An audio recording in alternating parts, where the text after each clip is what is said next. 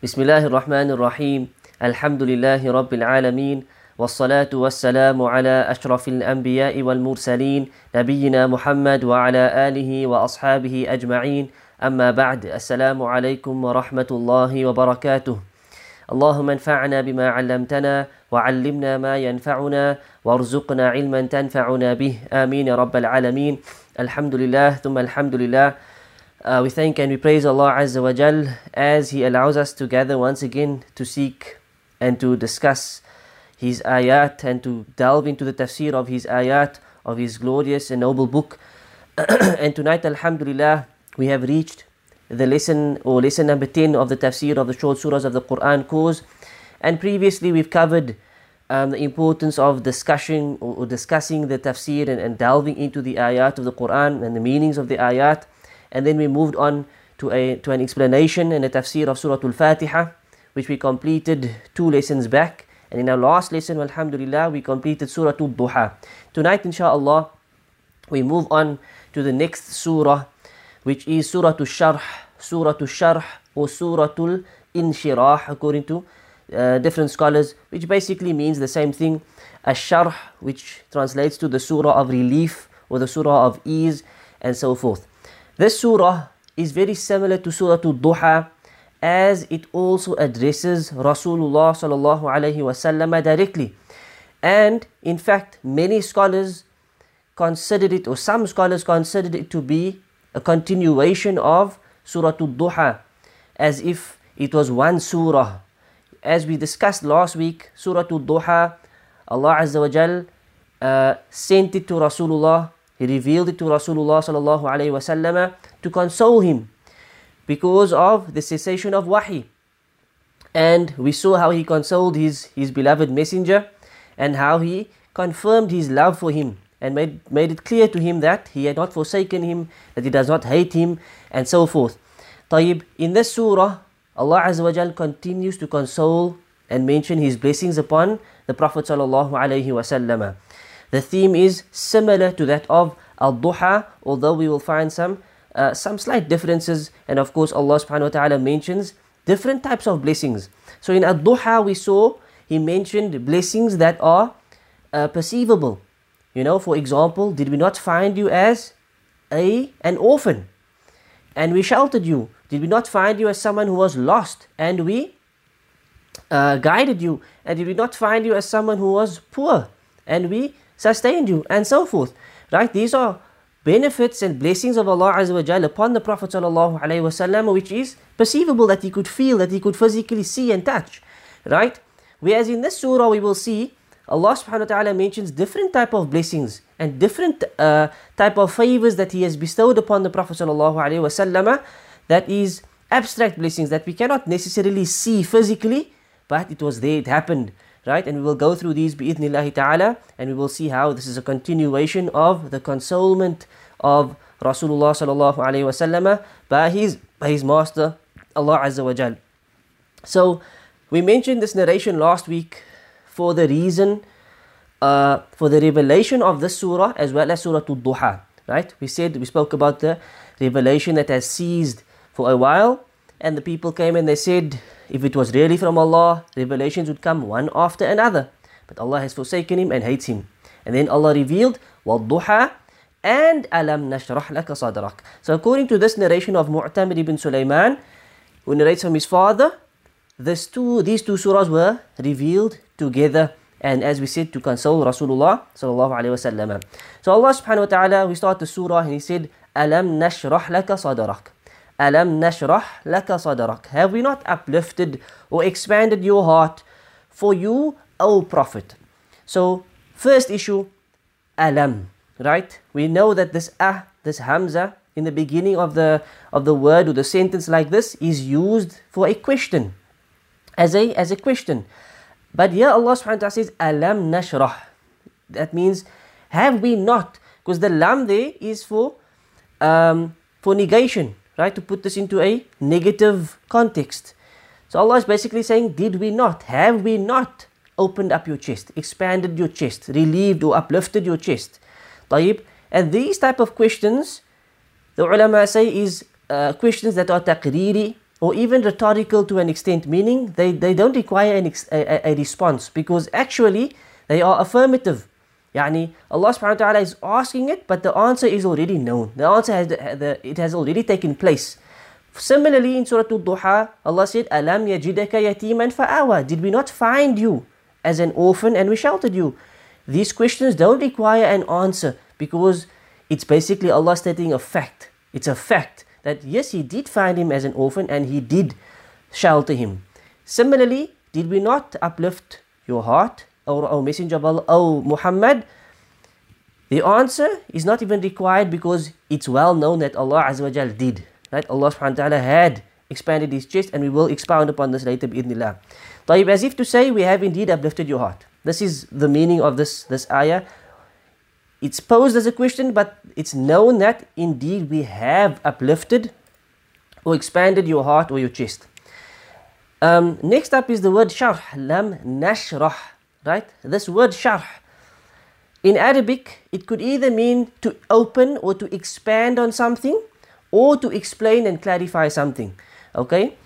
Similarly, we have a sharh of a certain book, like sharh of kitab and so and so, which means a commentary or an explanation or a clarification on a certain book. But it can also mean to open or to expand, right? And in this case, this is what this word means. It doesn't mean an explanation or a commentary like we use, usually we say a sharh of this book, in this instance, the word means to open or to expand, right? Another example of this we find in the Quran. Allah Azza wa Jalla said, فَمَن يُرِدِ اللَّهُ أَن يَهْدِيَهُ يَشْرَحْ صَدْرَهُ لِلْإِسْلَامِ Comes from the word sharh. We underlined it there. يَشْرَحْ Whoever Allah guides or wills to guide, he opens their heart to Islam. Yashrah sadrahu. He opens their heart to Islam. Right? So this is what this word sharh means in this context. It means to open something up, to expand upon something. For example, Nabi Musa alayhi salam, when he was sent to Fir'aun, what was the dua that he made? The famous dua, Rabbi shrahli. Some of the word sharh. Rabbi shrahli sadri. Oh my Lord, expand for me my, my heart. Open up my chest. Open up my heart so that he can, you know, he can, his, his heart will be open when he speaks to Fir'aun. He will not be stuck. He will know what to say and so forth. He will be guided. Right? So in this surah, Allah mentions that He has opened the Prophet's heart, that He has opened the Prophet's chest. Alam nashrah laka sadrak. This, what does this mean? That Allah has expanded His chest, or opened His chest, or opened His heart. What does this mean? Firstly, it could imply a sharh ma'nawi, which means an abstract way of, of opening his heart, a metaphorical way of, of opening his heart. Right? So Ibn Abbas, the great Sahabi, he said, this means, did we not open your heart to Al-Islam? This is what he, this is what it means, that we opened your heart to the deen of Islam. It was expanded, it was open to accept this deen of Islam. Did we not soften your heart? This is another interpretation of Ibn Abbas. Did we not soften your heart? A soft heart is a heart that accepts the truth and so forth, it submits. Also, he mentions that the Prophet ﷺ said about the signs of an open heart it avoids the place of deception, yani this dunya, the open heart, the heart has, that has been opened, that has been expanded upon. What type of heart is this? What's the sign of this heart? He said it's the heart that avoids the place of deception. It, it stays away from the dunya. And it's the heart that repents towards the place of eternity. It turns back to the to the to the akhirah. It's it's striving towards the, the akhirah to Jannah and it prepares for death before its arrival. It prepares for death before its arrival. This is how the Prophet ﷺ basically mentioned in this narration. Um, how do we know when the heart has been expanded upon? Number one, it doesn't strive for this world.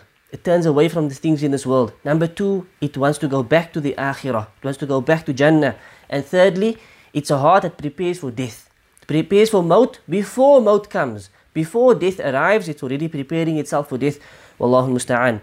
Al Hassan said it means his heart was filled with wisdom and knowledge. His heart was filled with wisdom and knowledge. Imam Ibn Kathir rahimahullah he said it means we illuminated his heart and we made it spacious, we made it spacious, vast and wide. And this is similar to the ayah where Allah says, فَمَن يُرِدِ اللَّهُ أَن يَهْدِيَهُ يَشْرَحْ صَدْرَهُ لِلْإِسْلَامِ We explain this ayah that whomsoever Allah wills to guide, He opens his heart to Islam. So this is what Ibn Kathir said about this ayah, that his heart was illuminated.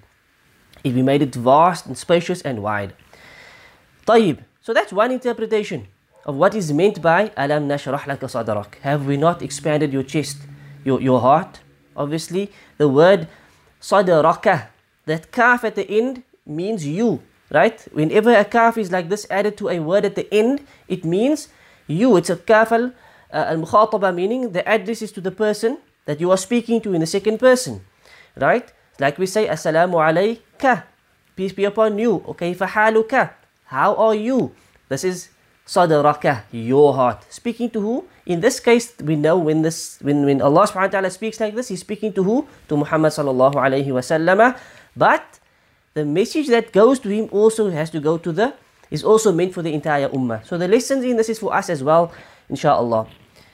So just as Allah expanded his chest, he also made his law, his deen, vast, wide, accommodating and easy, containing no difficulty, hardship or burden. That's from the words of Ibn Kathir, um, rahimahullah. A person's heart can be opened to the hukum of Allah in two ways. To the, legis- to the laws of Allah, it has two ways that we need the heart to be opened. Either towards legislative rulings of Allah, which applies to the ahkam of the sharia, right? The rulings of the Sharia, the halal and haram, and the wajibat and the muharramat and so forth, or towards Allah's divine decree. So we've got Shari and Qadari, right? Let's look at Shari firstly. Often we find people's desires can be in opposition to Allah's legislative rulings. Sometimes our heart is in is our, our, our nafs is inclined towards something which is haram. Right? Our desires is, is inclined towards something, it's attracted to something which is haram. طيب it could either be fulfilling certain obligations becomes difficult look at the munafiqeen and salah when they stood for salah what does Allah say وَإِذَا قَامُوا إِلَى الصَّلَاةِ قَامُوا كُسَالًا يُرَاءُونَ النَّاسِ when they stood for salah they stood lazily and they would show off to people this was the salah this was how they were tested right And also sometimes leaving up or giving up haram can be difficult upon a person because his nafs is, is, is inclined towards some type of haram. Taib, um, as some struggle to, to abstain from haram, whether it's lowering the gaze, whether it's the haram of the tongue, like backbiting, like, you know, swearing and so forth. Various types of muharramat there are, and different people have their own tests, you know, each person has their own test. And for some people, it's difficult to give it up. So, what we require is that our, our heart needs to be opened is to be expanded so that we can submit to this law of Allah, so that we can submit to the deen of Allah and that we do not submit to our desires. Right? So Yusuf, we know the story of Yusuf and the wife of Al-Aziz, who she was extremely attracted to Yusuf because he was extremely handsome. And we know Surah Yusuf, the Quran says that she advanced towards him and he would he would have done likewise. Listen to the wording that Allah uses. Allah didn't say that Yusuf was so pious, he immediately turned away and he had no inclination towards her, he had no shahwa, he had no desires. No, Allah says he would have done likewise, meaning he was also naturally, as a human being, as a man, he felt that, you know, this was some attraction there as well. Had he not seen a sign from his Lord. But Yusuf, he was a man of knowledge, of insight. He understood halal and haram. He knew this was haram. He saw a sign from Allah Azza wa evidence from Allah Azza wa. And therefore he turned away. Therefore he turned away. This was acting upon his knowledge. This was guidance from Allah. This is his heart being expanded to accepting the law of Allah, even though his, his nafs is inclined to perhaps towards haram. This is how Allah says how we kept evil and indecency away from him, for he was truly one of our chosen servants. Taib, and from amongst them, Allah Azza the, the hadith basically mentions seven people that will be shaded by Allah under His shade on a day in which there is no shade except His shade. Right? Quickly we go through them. A just Imam, a young person who is raised upon worshipping Allah, a man whose heart is attached to the masjid when he leaves from it until he returns to it. Two men who love each other for Allah's sake, coming together upon that and parting upon that. A man who remembers Allah in privacy and his eyes swell up with tears and then Allah, or the hadith says, a man invited by a woman of status and beauty, who was exactly like the woman that, that you know, invited Yusuf, But this man, he says, I fear Allah, mighty and sublime is He. Exactly what Yusuf alayhi salam did. Ma'ad Allah, he said. Right? He sought refuge in Allah Azza wa Jal. And a man who conceals the charity he gives, such that his left hand does not know what his right hand has spent. This is exactly Yusuf alayhi salam, the, one who will be shaded under the throne. This is an example of these type of people because Yusuf's heart was, it was open. Allah expanded his chest to, to, to that deen at the time, which was, you can say is Islam. And he, he preferred this deen over his shahwa. Um, opening the heart to the legislative laws of Allah therefore means accepting the laws of Allah, being pleased with it and implementing it. Right? As if the person says, I heard and I obey. So this is when a person's heart is opened to the laws of Allah in terms of the Sharia. What does it mean? It means he number one, he accepts these laws as it is. He doesn't change them. He doesn't decide what's okay and what's not okay. It's not a, a deen that he wants to reform and change with his own opinions. He accepts it. And secondly, he's pleased with it. He acknowledges where it comes from, Al Hakim, Al Alim, and therefore he implements it. This is a person whose heart has been opened to the legislative laws of Allah, and this is the type of people that we should strive to be. May Allah make us of them. Ameen. Secondly, we have opening the heart towards Allah's divine decree. Right? Al Qadr. So a person accepts and is pleased with the decree of Allah, such a person will never be depressed or grieve because his heart has been opened and whatever happens, he accepts it and he says, قَدَّرَ اللَّهُ مَا شَاءَ فَعَلْ قَدَّرَ اللَّهُ وَمَا شَاءَ فَعَلْ This is the way of the believer. Anything happens, he says, قَدَّرَ اللَّهُ مَا شَاءَ فَعَلْ That was not his plan, but قَدَّرَ Allah. Allah decreed it and Allah does whatever he wants.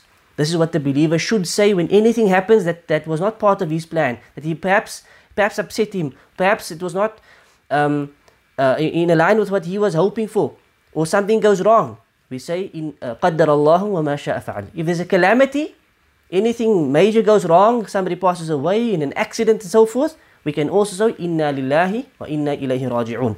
Right? As the hadith says, عجبا لأمر المؤمن إن أمره كله خير. Amazing is the affair of the believer. For indeed all of his affairs are good, the believer. وليس ذاك لأحد إلا للمؤمن. And this doesn't apply to anyone except who? Except the believer. In asabatu sarra'u shakara. If any good comes towards him, befalls him, this person is grateful, he's thankful to Allah subhanahu wa ta'ala, فَكَانَ خَيْرًا لَهُ So therefore it's something good for him. And if any darra befalls him, any harm, any evil, any bad befalls him, sabara, he bears patience and he perseveres, فَكَانَ خَيْرًا لَهُ And therefore this will also be something good for him. Whatever happens, if it's something good, alhamdulillah, we have we are grateful to Allah. If it's something bad, Alhamdulillah, we have sabr, so it's a good thing. All of the affairs of the believer is good no matter what happens. He's, he, does, his affair doesn't change, it's always good. It's always between goodness. And this is how the believer should be, right? So opening the chest towards Qadr is therefore expanding the chest, its calmness towards the decree of Allah subhanahu wa ta'ala, and it is also its acceptance and pleasure towards the decree. We accept it. Whatever happens, قَدَّرَ اللَّهُ وَمَا شَاءَ فَعَلَ That is what Allah has decided and Allah does as He pleases. We submit to this and we are pleased with it um, at all times. So, those are the two types of expansion of the chest towards the, the deen, the, the, the laws within the deen, and then towards the de- decisions of Allah, the decree of Allah. If we look at our beloved Prophet sallallahu alaihi wasallam, he had the greatest share in both of these openings or expansions of his chest. Nobody submitted to the deen better than him. Nobody put the deen of Islam first better than him. And nobody had more sabr upon the decree of Allah than Rasulullah. So when Allah says, "Alam nashrah laka sadrak," that surely indeed we have opened your chest, O Messenger, O Rasulullah, then definitely this has taken place. And if we look at the life of the Prophet we will see how much his chest was open towards the ahkam of the sharia, the rulings of the sharia, and how much it was open to accepting the divine decree of Allah subhanahu wa ta'ala. So we see he was the most conscious, God conscious, or Allah conscious that should have been, or and fearful of Allah, and the best of all worshippers. Nobody can compare to his ibadah. Fasting, qiyamul layl every night, and so forth. His feet would swell up. His wives would say, Ya Rasulullah, why do you do this? Your past and previous sins and future sins have been forgiven. What was his answer? أفلا أكون عبدا شكورا أفلا أكون عبدا شكورا Shall I not be a thankful slave? This was the worship ibadah of Rasulullah sallallahu alaihi wasallam. And he was also the most patient when it comes to the decree of Allah. Nobody endured more than him. In terms of strife, hardship, and, st- and struggle and difficulty, nobody endured more than our beloved Messenger. Sallallahu Alaihi Wasallam. How much did his enemies not plot against him? Huh? How much? In Makkah initially, called him a madman, called him crazy. They beat him physically that the blood would run down his, his head. Eventually had to leave his beloved city of Makkah and he said, when he left there, I would have never left Makkah. The people of Makkah did not throw me out. And he was forced to make hijrah. Even when he made the hijrah, they plotted his assassination before this. And, and as he made hijrah, they chased him. They chased him down. He was poisoned. He was fought at every opportunity. Right? His beloveds around him, his beloved wife Khadija binti Khuwailid radiallahu anha passed away in his lifetime. Hamza passed away in his lifetime. Abu Talib passed away, who was close to him even though he did not accept Islam. Six of his own children died in his lifetime. Six of his own children he had to bury with his own hands. Sallallahu alayhi wasallam. These are some of the tests, how the people of Ta'if abused him, even in Mecca with the munafiqeen and so forth. His tests were endless, but he had the most sabr. He had the most sabr. Even in terms of illness, Abdullah, he says, I visited the Messenger of Allah sallallahu alaihi wasallam while he was suffering from a high fever. So I said, Oh Messenger of Allah, you have a high fever? He said, Yes, I have as much fever as two men of you. So his fever wasn't like ours. It was double that of ours. It was double that of ours. It was like two men's fever. Subhanallah. And he said, Is this because you will have double reward? He said, Yes, it, yes, it is so. And then he said in amazing words, No Muslim is afflicted with any harm, even if it were a prick of a thorn. But Allah expiates his sins because of that as a tree sheds its leaves. Subhanallah.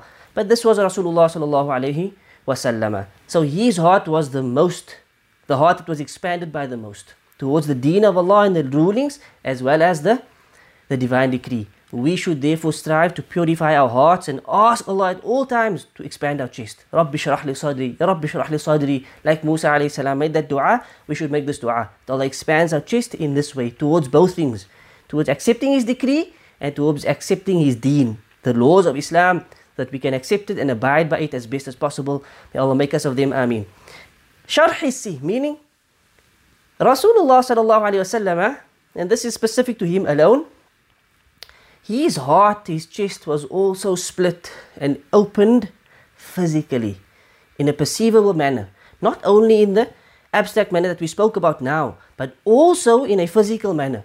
At the first time this happened was when he was a small boy, staying with Halima as-Sa'diyah, right? Narrated that Anas, he says that Jibril came to the Messenger of Allah wasallam when he was playing with the other boys. Small boy, he was playing outside with the boys. Jibril took him and threw him to the ground, and then he opened his chest and took out his heart. From which he took a clot of blood and said, This was shaitan's share of you. So this was extracted from the heart of Rasulullah. Then he washed it in a vessel of gold that was filled with zamzam. So his heart was then washed in a, a golden vessel which was filled with zamzam. Then he put it back together and returned it to its place in his chest. The boys who saw this Subhanallah, imagine they went running to Halima, who was his nursing mother, and said, Muhammad has been killed. They went to him and his color had changed. The face of his color had changed. He was obviously in a state of fear as well. And Anas said, I used to see the mark of that stitching on his chest. The effect of that opening and closing remained that Anas could see it later on in his life. So this happened initially when he was a small boy, and this hadith in Sahih Muslim. This also happened when on the Isra and Mi'raj. Right, the hadith basically mentions while I was at the house between sleeping and being awake, I heard someone saying the one in the middle of the three, and I was brought a, brought a vessel of gold containing Zamzam water, so my chest was split to here. Qatada says to where, and Anas says means to the bottom of his stomach. His chest was split right down to the bottom of his stomach. And then the Prophet said, My heart was removed and washed with Zamzam water, then returned to its place. And then I was filled, meaning the heart was filled with faith and wisdom, with Iman and Hikmah.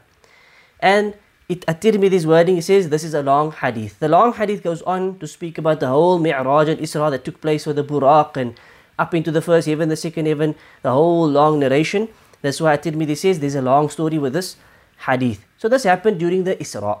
Tayyib. And this proves that the Prophet's heart was physically purified from all types of illness.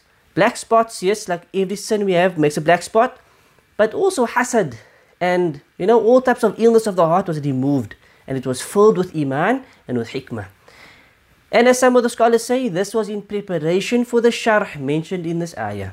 So this took place and then the, the other expansion also took place. So his heart was basically expanded upon in both ways, physically and in an abstract manner, with it opening to Islam, opening to Allah's decree, and so forth. And Allah knows best. we move on. Allah subhanahu wa ta'ala then says, وَوَضَعْنَا عَنْكَ وِزْرَكَ And we relieved you of your burden. We relieved you of your burden. Imam Ibn Kathir, he says, this means لِيَغْفِرَ لَكَ اللَّهُ مَا تَقَدَّمَ مِنْ ذَنْبِكَ وَمَا تَأَخَّرَ This ayah, he says, explains this ayah, that Allah may forgive your sins of the past and the future. Right? So, the word wizr here means, basically it means sin. Right? The burden here in this ayah, it means, it refers to sins. It refers to sins. And relieved means, we have forgiven you. We have forgiven you of your burden, meaning we've forgiven you of your sins. Right? Some ulama say, what sins are this? This refers to jahiliyyah. That before Islam came, whatever they used to do amongst their people, right? Um, even though it's not considered as a sin, but it refers to that, right? It refers to that. Some of the scholars said this. We'll discuss this issue later on, inshallah, the sins of the prophets and so forth. الذي أنقض ظهرك. So this ayah says, we relieved you of your burden, which was those sins, right? Which weighed so heavily on your back. Which weighed so heavily on your back. Ibn Kathir says al-inqad, which is from anqada, means the sound. it means refers to a sound. Okay, what does that mean? We'll explain. Al-Qurtubi says in his tafsir, it weighed down upon him until its sound was heard. The linguists of the Arabic language have said the load, like the word anqada, weighs down on the back of the camel when you hear it squealing from the extreme load. And also they would say I heard the naqid, which comes from anqada, of the camel, meaning it's squealing. So, what is this telling us? Which weighs so heavily on your back. This word anqada or inqad or naqid comes from this word anqada, means it refers to an extremely heavy load that causes cracking, that causes a person to squeal. So when the camel would be loaded, they would say anqada, the camel has been anqada, it has been its, its weight is so heavy upon him that it would squeal. You could hear it screeching. Right? This is the word Allah uses to describe how the Prophet ﷺ felt towards this burden. So this is how that sins was upon him. It was like such a weight that would cause him to squeal, to, to, to break. This is how much of a burden it was upon him. Allah subhanahu wa ta'ala says, We relieved you of this. Right? Again, consoling him, showing him that you know, you've been forgiven. Don't worry. Don't stress. We move on, you know. Al-Muhasibi says, the sins of the Anbiya were only described with this extreme weight. Like anqada, even though it was forgiven, their sins are forgiven, but yet it was described like this due to their strong feelings of worry, regret and distress concerning them. Subhanallah. Why is it described like this? Were they major, were they major sinners, the Anbiya? Was the Prophet a major sinner? Was he on the brink of disbelief? Did he leave off his salah? Did he... A'udhu billah. No, of course not. So why was it that these sins were so heavy upon him? Because this is how much they felt, how strong they, they felt of worry and regret and distress concerning their sins, concerning their shortcomings rather, concerning their mistakes we should say. Right? And this is the way of the believer in reality. That we are supposed to give importance to our sin, meaning we're supposed to be worried about our sin. We're not supposed to treat the sin lightly. This is the way of a true believer, and we will see a, a, narration coming up. Ibn Uthaymin rahimahullah, he also comments and he says that the strongest part of the body for carrying loads is your back. Right? If the back cannot bear the load, then what about the rest of the body? Think about it. If you need to carry something heavy, really heavy, your hands would not be able to cope. If there's one place on your body that can bear the weight, is to chuck it on your back and carry it. Know, we've seen people doing this, you know, uh, uh, and so forth, because the back is the strongest part of your body that can really carry a strong weight, right? Yet, this was weighing so heavily on his back as if he could not bear it, right? Caused him to screech, to crack, to break. Imagine how strong this burden was, right? Abdullah ibn Mas'ud, he said, the believer sees his sins as if he was at the base of a mountain, fearing that it was about to fall upon him. This is the believer.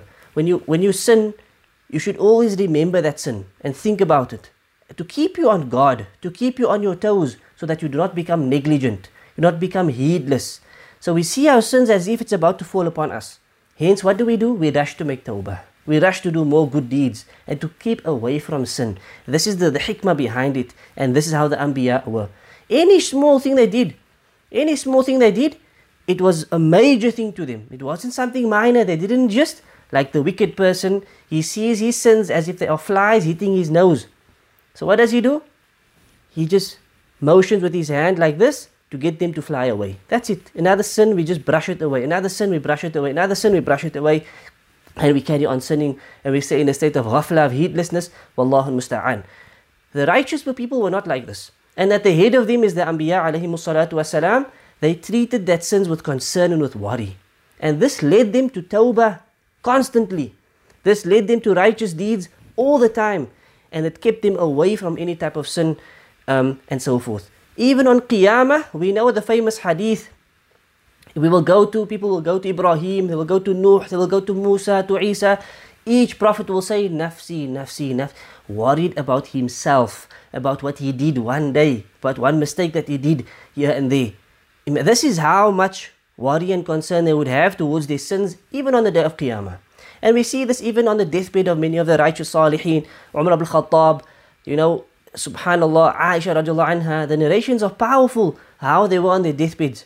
And people would come and console them and say to them, You are, you know, this is the status you've reached. The beloved of Allah's messenger, the wife of Allah, Allah's messenger, and Allah has freed your innocence from above the seven heavens. They said to Aisha, Abdullah bin Abbas, and so forth. Yet these people had fear on their deathbeds because they were not negligent. They, they, they worried about their sins, right? Without losing hope in the mercy of Allah, but they gave importance to it because it keeps a believer on God. The moment we swat our sins and belittle the sins, then those small sins all add up, all add up, and it becomes a huge mountain that will fall down upon us. May Allah protect us. Ameen. So the issue of sin and the prophets. I will try to go briefly through this bi'idhnillah.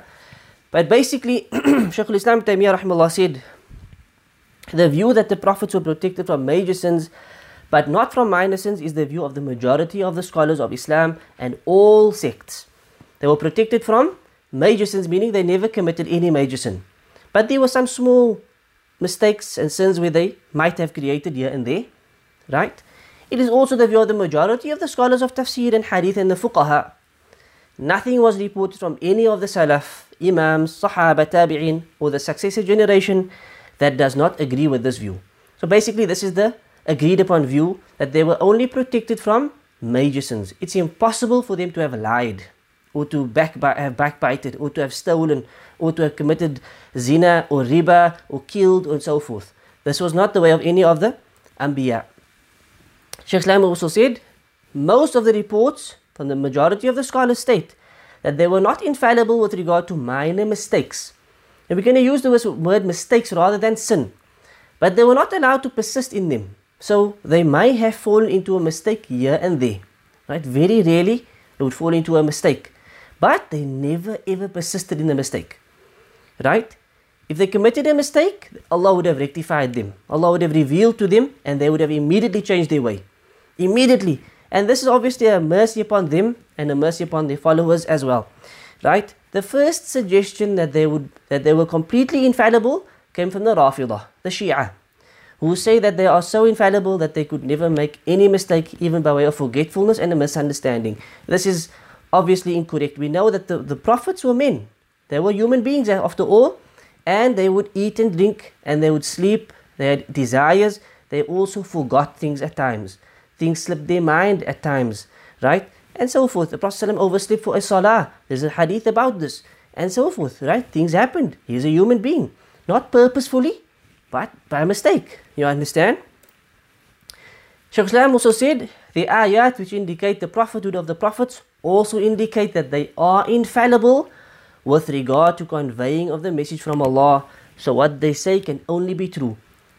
Nobody can now come and say, well, maybe they told a lie, maybe they made up something, maybe they changed something. Whatever they spoke was the truth. Whatever they spoke was the truth, as we said, no lies, no backbiting, no stories, no tale bearing, no nothing of that sort. The small mistakes came in, small issues, um, and so forth. Right? This is the meaning of prophethood, which implies that Allah tells the Prophet something of the unseen and He tells it to the people. And the messenger is commanded to call the people to Allah and to convey the message to his Lord. Hence, there's, there's, it's impossible for Allah to have made it possible for them to commit sins of the tongue as, as lying and so forth. This is something that they are definitely ma'soom or infallible um, towards. Right? When it comes to matters of the dunya, then the Prophet is like an ordinary person. Carpentry, medicine, farming, um, labor, labor works and so forth, whatever field, right? The Prophet ﷺ was a normal man. If you look at this hadith over here, there were some people who were pollinating dates. Or, naam, right? So the Prophet ﷺ walked past him one day and said, What are you doing? They said, This is what we are doing. And he said, Perhaps you don't have to do that. Some time went by and the harvest was not as good as normal. So they mentioned this to the Prophet ﷺ and he said, If I tell you to do something regarding the religion, the deen, then follow it. But if I tell you to do something based on my own opinion, I'm only a human being. Meaning, this what I told you just that came to my mind is to do with farming. I'm not a farmer. So I can make mistakes in this. So you don't have to listen to me in these type of issues. But when it comes to the deen of Allah, whatever I say, you have to take because He's the messenger of Allah.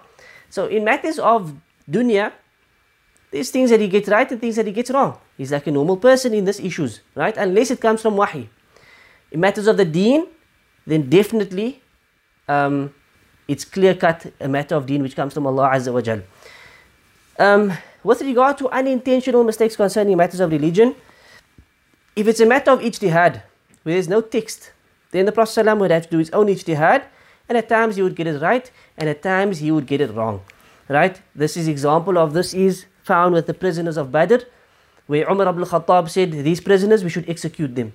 Abu Bakr said, Let's forgive them and accept payment for their ransom. The Prophet ﷺ eventually took the opinion of Abu Bakr.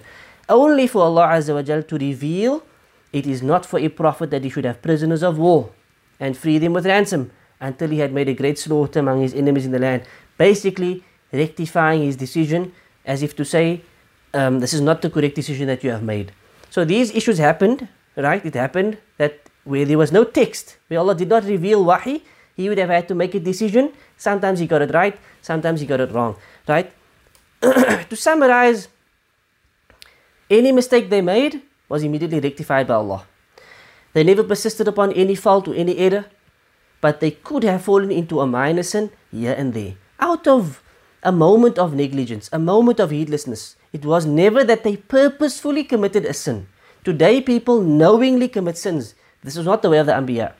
They would fall into a mistake by accident and then they would be rectified by Allah subhanahu wa ta'ala. Those small things that happened, they carried upon their backs as burdens heavy upon them. This was their way, Allah musta'an, compared to our way where we openly sin, speaking about haram, looking at haram, investing in haram, riba, zina, khamr, people's indulging in everything. No burden on the back. And this is a sign why do we not carry these burdens on our backs? This means our iman is weak. This means our hearts are sick and so forth. May Allah cure us. Ameen. Allah subhanahu wa ta'ala then says, وَرَفَعْنَا لَكَ ذِكْرَكَ وَرَفَعْنَا لَكَ ذِكْرَكَ And we elevated your renown for you, your reputation, your mention, your fame. We elevate, we raised it for you. طيب. So Allah mentions He opened up His chest, expanded His chest. Allah mentions that He relieved Him of His burden, which weighed so heavily on His back. And now Allah says, and we raised your name for you. We elevated your status as, as if to say, This is how much we love you. This is how much we're honoring you. Don't worry. Don't give up. Don't think for one moment that we hate you or that we abandoned you. Never. What these people are saying is completely false. Look how we have raised your, your status, O Muhammad sallallahu wasallam. Ibn Kathir mentions the statement of Mujahid rahimahumullah. He said that Allah said, I am not remembered, Allah said to the Prophet I am not remembered except that you are remembered with me. I be witness that there is none God worthy of worship except Allah. Muhammad is the messenger. Every time this kalima is uttered, we firstly we remember Allah, Ashhadu an la ilaha illallah, and we say, Ashhadu anna Muhammadan Rasulullah, Muhammadan abduhu rasuluh. Allah has connected this name with His name. Alama ibn Uthaymeen rahimahullah, he said, three ways how Allah, at least three ways how Allah raised the name and the fame and the renown of Rasulullah. Firstly, before every salah, from the highest places, the, the places of the, the, the minarat, comes the adhan. Every adhan, Ashhadu an la ilaha illallah, Ashhadu an la ilaha illallah, Ashhadu anna Muhammadan Rasulullah, Ashhadu anna Muhammadan Rasulullah. Allah has again connected His name with the Messenger's name, raising His name, raising His fame, raising His mention, raising His reputation, His renown. And think of it, after that comes the iqamah. And again, think of it, every place in the world is on its own waqt. People in Makkah making salah now, then the people in this country, then this. At every moment, right, there's an adhan going off somewhere. There is someone mentioning the name of Rasulullah sending salutations and peace and blessings and mercy upon him. This is how Allah has, has raised his station, his, his status. Secondly, he raised his mention in every tashahud. The, the tashahud is fard in the salah at least once, right? Sometimes twice, sometimes even thrice if a person comes late for the salah, for example. But in every tashahud we have to say, Ashhadu an la ilaha illallah wa ashhadu anna Muhammadan Rasulullah. Every salah we have to mention his name and then we also say Allahumma salli ala Muhammad wa ala ali Muhammad kama sallaita etc. Thirdly, he raised his mention with every act of worship. Subhanallah, imagine this is a powerful point that the Sheikh makes. Every ibadah, we explained this before in the tafsir of Al-Fatiha. We spoke about ibadah and worship. That every act of worship has two conditions before it can be accepted. The first is ikhlas, sincerity and tawheed that's done for the sake of Allah. And secondly, that that worship must be in accordance with the sunnah of Rasulullah sallallahu alaihi wasallam. It must be. If it's not according to the sunnah, it's a bid'ah, which means it's rejected and not accepted. So, every act of worship that we do, we need to think, am I following the Prophet sallam? How did he do this worship? How did he pray? How did he make salah? How did he make hajj? How did he pay zakah? How did he teach us to pay zakah? What are the etiquettes of dua, etiquettes of paying, uh, giving charity? How did he fast? How did he interact with his wives? How did he do this? How did he do that? Whenever we do this, we think about him. We remember that we are following him. And this is how Allah has raised his rank. That every ibadah that is done, the Prophet ﷺ is also a part of that ibadah. It's done for the sake of Allah, yes. Directed to Allah alone, yes. But the method of the worship, how that worship is done, comes from the Messenger of Allah sallallahu wasallam, and this proves how Allah has raised him. Subhanallah. From Tafsir al-Qurtubi, he mentions some statements. Ibn Abbas said that Allah said to the Prophet sallallahu alaihi wasallam, "I am not mentioned except that you are mentioned with me in the adhan, iqama, tashahud." We explain this on the mimbars of Jumu'ah, on the two Eids, on the days of Tashriq, on the day of Arafah, people pelting the Jamarat, on top of Safa and Marwa, in the khutbah of Nikah, and in the east and the west. Whenever you hear Ashhadu an la ilaha illallah, we hear Wa Ashhadu anna Muhammadan Rasulullah. Right? Whenever you hear in Alhamdulillah, we praise Allah, and what comes after that? And we send salutations and blessings and peace upon Rasulullah sallallahu alaihi wasallam. Allah has raised His name like this. At every khutbah that's given, you will hear salutations must be sent upon the Prophet sallallahu. In fact, he also said, if a man worshipped Allah, he believes in Jannah Jahannam and every aspect of Iman. But he did not bear witness that Muhammad is the messenger of Allah. None of that would benefit him. No worship would benefit him. In fact, that person is a kafir out the fold of Islam. Wallahu musta'an. Like this, Allah has raised Rasulullah sallallahu wasallam. Some scholars said, we raised your mention meaning, we mentioned you in the previous scriptures that was sent down to the prophets. And we instructed those prophets to give glad tidings to their people of your coming, O Messenger of Allah. That no religion will ever overcome your religion. This is one of the interpretations. This is how Allah raised His rank. We mentioned you in every book. And every prophet had to mention you to their people. and give glad tidings to the people that this man will come, Muhammad will come, and that his deen will be over, it will overcome all, all other religions. This is, if this is not raising his rank, then what is? Another opinion, we raised you mention meaning in the heavens with the malaika. The malaika, they know him, they mention him, they send salutations upon him. The malaika are sending peace and mercy upon the Prophet sallallahu alaihi wasallam. Inna Allah wa yusalluna ala nabi. Allah says it. Allah and the messengers send their mercies, special mercies upon the Prophet. In this dunya, the believers are mentioning him at all times, as we said. And in the year after, Allah will raise his station again with giving him the maqam and mahmuda, the praise station, and the highest levels in Jannah. These are some of the interpretations of the scholars on how Allah has truly raised the rank of His Messenger and His renown and His reputation. Sallallahu Alaihi Wasallam. Allah then says, فَإِنَّ مَعَ الْعُسْرِ يُسْرًا إِنَّ مَعَ الْعُسْرِ يُسْرًا So surely with hardship comes ease. Surely with that hardship comes more ease. So in Arabic, we have a principle which says, if a noun is used in the definite form, is repeated, then the second refers to the first. Then the second refers to the to the first. So definite and indefinite we get in Arabic, right? One of the signs of definite is it has an al attached to it. Al, an al attached to it. Alif and a lam. So if you look at the ayah, you will see al usr and al usr both are definite. They both have the al attached to them. If you look at the word yusra and yusra in the second ayah, both have no al and they have a tanween and a ra, which means they are indefinite.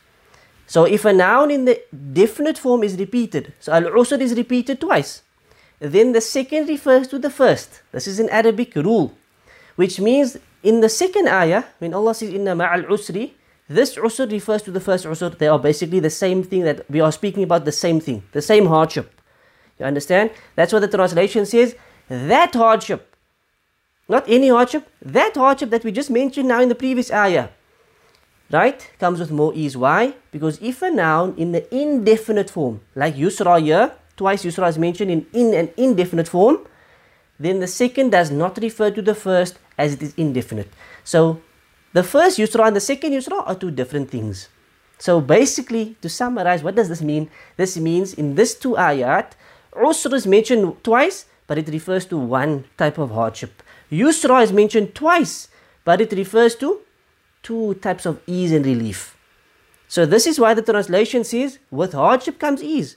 And with that same hardship comes more ease. Two types of ease and relief for one type of hardship. This is the, the, the, the, the, the subhanAllah, the beauty behind these, the way Allah constructed these ayat. Abdullah ibn Abbas, he said, Allah the Exalted is saying, I created one hardship and I created two eases, two reliefs, double the relief. One hardship can never overcome two eases or two reliefs. The mercy of Allah. Abdullah bin Mas'ud said, By the one in whose hand is my soul, he swears by Allah, if usr, hardship, was deep down in a hole, then ease yusr would seek it out until it enters upon it. Because one usr, hardship, can never overcome two yusrs. What a powerful ayah and how powerful this is as Allah subhanahu wa ta'ala al-Hakim has structured it. Alam ibn Uthaymin rahimahullah, he said, this is another glad tidings for the Prophet sallallahu alaihi wasallam and for the rest of the ummah. We've opened up your chest.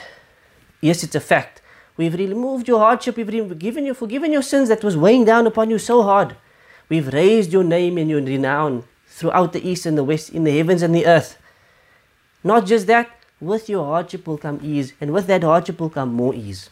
Look at this glad tidings giving to the Prophet ﷺ. After all your difficulties in Mecca, in Ta'if, Munafiqin in Medina, oh, and so forth, ease is coming your way. Inna ma'al usri yusra, inna ma'al usri yusra, fa inna ma'al usri, inna ma'al usri yusra. With that hardship will come more ease. Every person going through hardship, whatever it is, remember these ayat. Remember these ayat, right?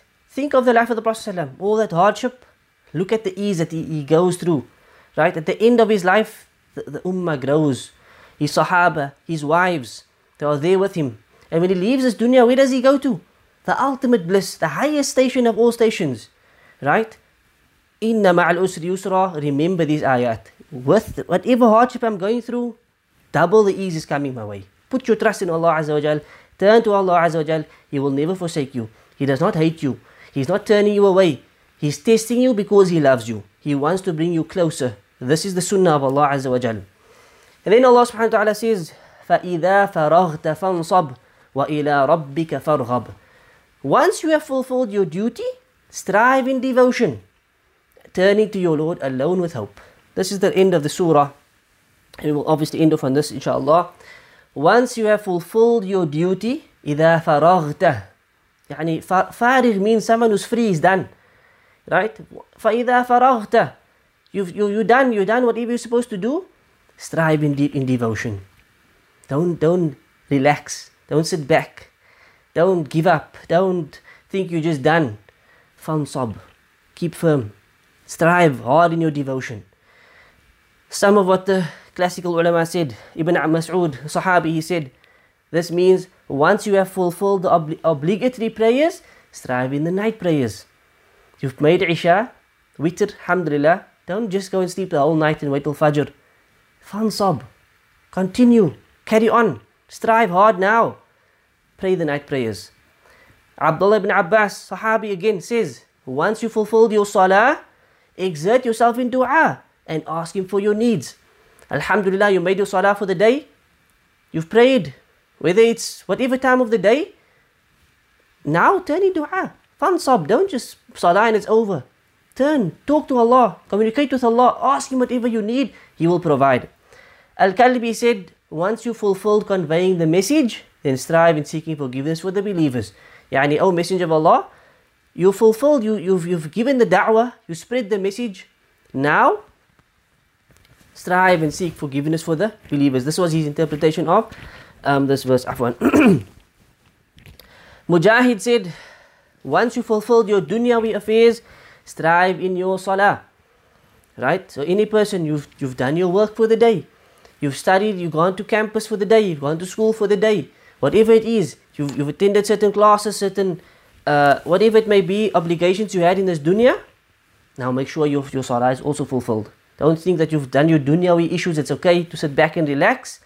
You've achieved what you need to achieve in the dunya. No, remember your salah, right? Stand firm for your salah. Uh, Al Junaid said, once you fulfilled your affairs in regards to creation, strive in worshipping Al Haq, the true, the truth, the one who is the truth, right? Meaning, faraghta, you're done. You've served people you're supposed to serve. If it's not your parents, your kids, your wife, your family, and so forth, you've taken care of everybody's needs. Remember Allah's needs. Remember Allah's right upon you. Our family has, has, a, has a right over us, right? Our parents and our, our, our families and so forth, our friends, our neighbors have a right over us.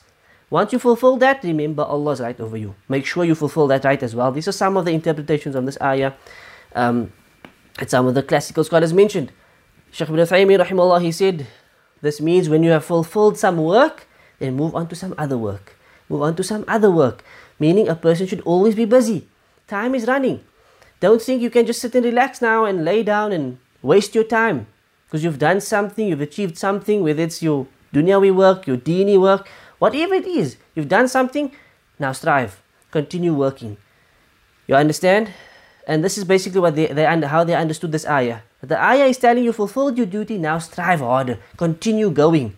You know, Imam Ahmad ibn Hanbal, uh, he was asked by his students, Mata raha, when, when can we relax? When can we take a break? Remember, this was a different time again. Imam Ahmad ibn Hanbal, it said he, he memorized one million narrations. One million narrations he memorized. This is including, I mean, hadith and narrations of Sahaba and Tabi'een and so forth, including weak and da'if and everything. But it's narrated from him that he memorized one million narrations. The Imam of the Sunnah. This is his laqab, his nickname is Imam of Ahlul Sunnah. Right, for various reasons.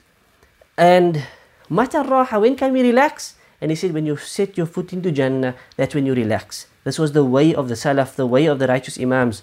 Right? فَإِذَا فَرَغْتَ When you fulfilled, you're done, you've done your duty, you're done for the day, fansab. Now strive in devotion. Do something else. Continue working, continue working hard.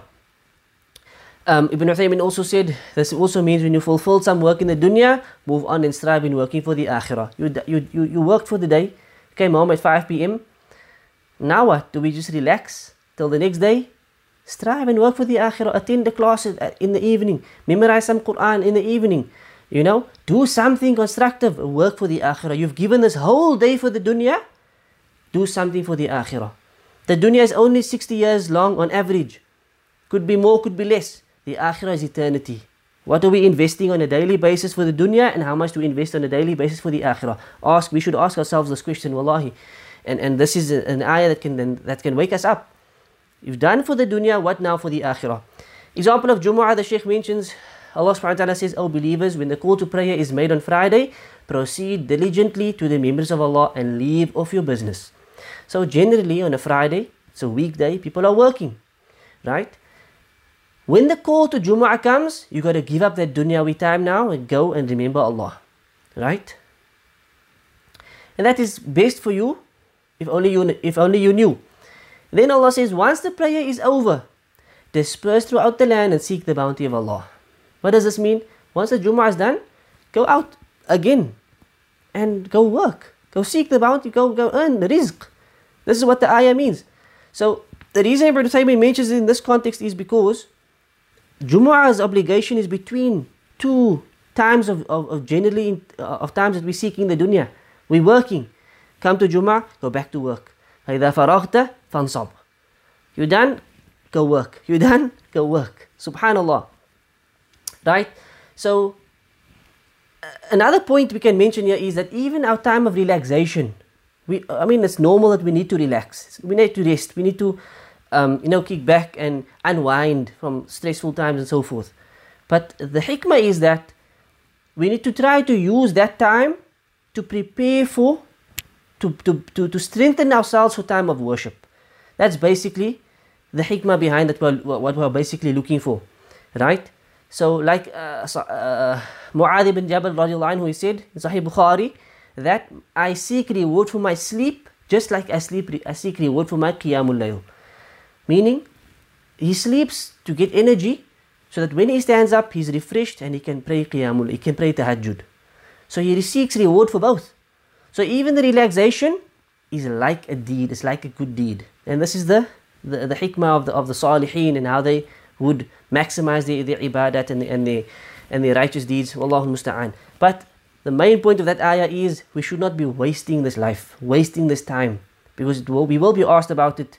And in the akhirah, the one regret there will be is we wish we did more. We, we wish we could have said one more subhanallah, one more alhamdulillah, one more Allahu Akbar and so forth. So the time is now to work and then we can relax in the akhirah. May Allah make us of those who are successful in this dunya and in the akhirah. Ameen. The last ayah, وَإِلَىٰ رَبِّكَ فَارْغَبْ Turning to your Lord alone with hope.